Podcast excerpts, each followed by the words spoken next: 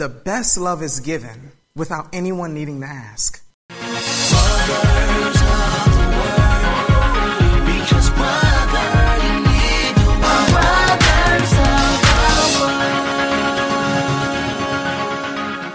And now for Give Before You Get. Hallelujah. Hallelujah. Hallelujah.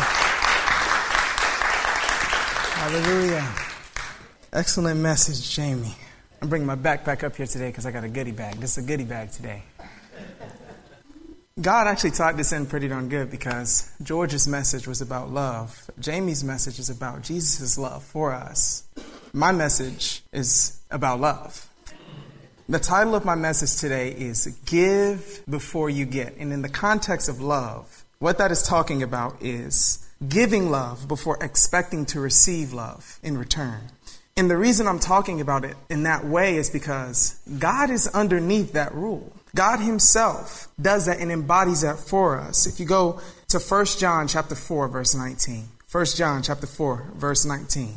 It says, "We love him because he first loved us." That means because he first loved us, we love him. That's why we love him. He has demonstrated and gave, poured out himself first before he expected us to love him in return.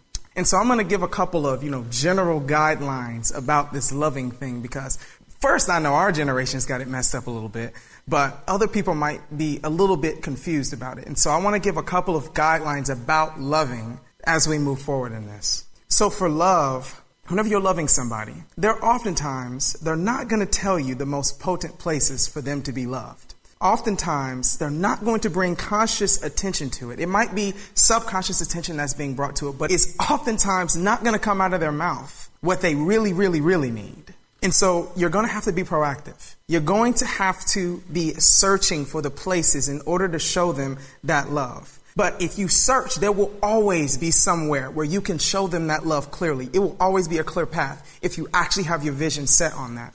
The places where you can kind of look to see where you need to show them this love is the biggest burdens that they're carrying. If you look at somebody's biggest insecurities, that's the most potent place to come and drop a love bomb for them. The gaping holes that are in somebody's heart. And if you really love them, if you're close to them, then they should have confided in you and told you about these things. And so you will have known these things. And the other thing is just very small tasks in the day, just very simple things like, can you take out the trash, Bob? Something like that. Like, if you're going to say no, then the person is actually outreaching for love. And if you deny that, then it's gonna hurt them. So even down to simple things, simple things, small things, and big things, that's where you need to show up. That's where they're asking you to be. And again, they may not ask you this with their mouths, but honestly, the best love is given without anyone needing to ask. That's where the best love is given. No one needed to ask. It was just given. They sought it out to love you, and then they loved you. Now, there are two things that people mix up with giving the proper love, and I'm gonna need you to bear with me here. It's the stuff that's in my goodie bag. And I'm only saying this in order to help you to remember it. I want it to, you know, have a little bit of impact. The first thing is that they're trying to do it for the paper. now, this, I'm only saying this to say, you have to see what you will be getting in return before you show someone love. This is like saying, I need you to put in a deposit, put in your word that I will be getting something back before I begin to show you love. That's a deal. That's like a, if you do this, I will do that. The thing that is changing your mind, it's not actually the person. The person doesn't have as much to do with it as you think. The thing that is changing your mind is, does this benefit me?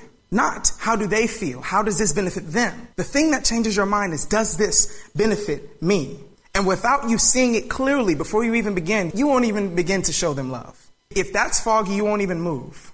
And now, you can do that with somebody that you don't love. Make a deal with them. You can do that with somebody that you hate. To be honest, you really can.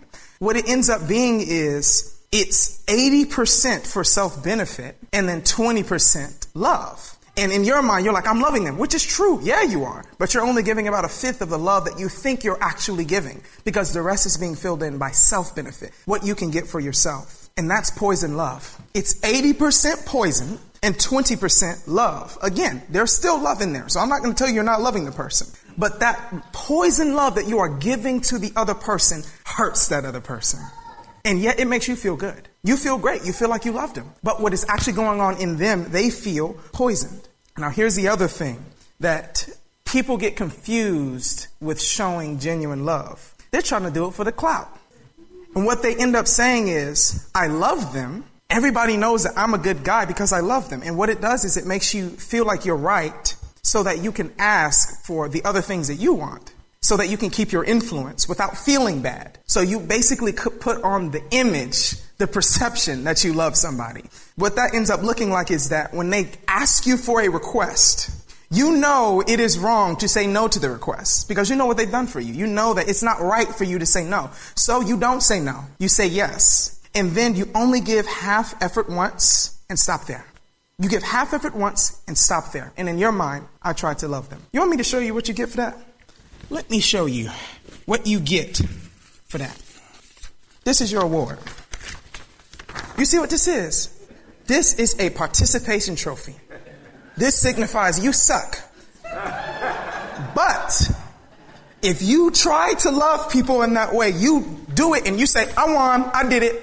And this is for the bottom of the bunch. You do not have to put in any effort whenever you get in the game to get this participation trophy. And that's what you get. Okay? And so, what I am going to call you to do is to at least try three times. At least try three times. You need to begin this process within your mind that you might have to experience failure. If you are not willing to go through failure in attempting to love somebody, then your heart's not truly in it. You're going to have to be willing to open up and you even getting hurt as you are trying to heal them. And so, the first time you do it, if you win, then I guess you get the first place trophy. But if you didn't really do anything, this is all you're going to get. You're going to get the participation trophy.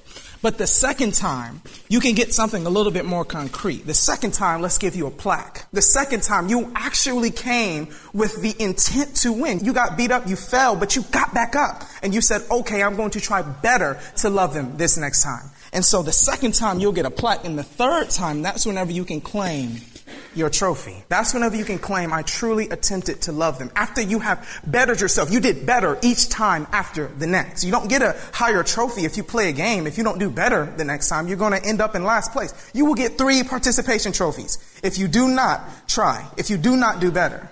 And so, in order to get this trophy, you're going to have to try at least three times or something like that. For me, I would say for myself, the way that I do it is I try five times. And I try to do better each of those five times. Three times is okay. It's much, much better than just one, a half-hearted one.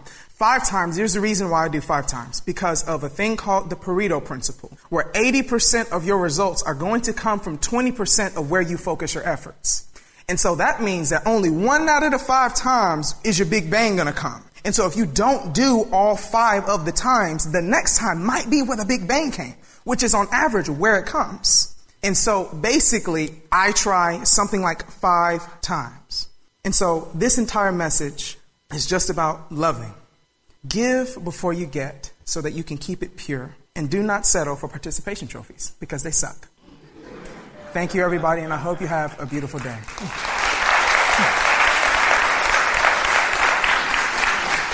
You are listening to brothersoftheword.com. This was the message titled Give Before You Get by Joseph Bronner. This message is number 6594. That's 6594. To listen to thousands of free messages or to send this message number 6594 to a friend, go to brothersoftheword.com. If this message has been a blessing to you and you would like to help support this ministry, go to iwanttogive.com. That's iwanttogive.com. Listen to brothersoftheword.com often because, brother, you need word.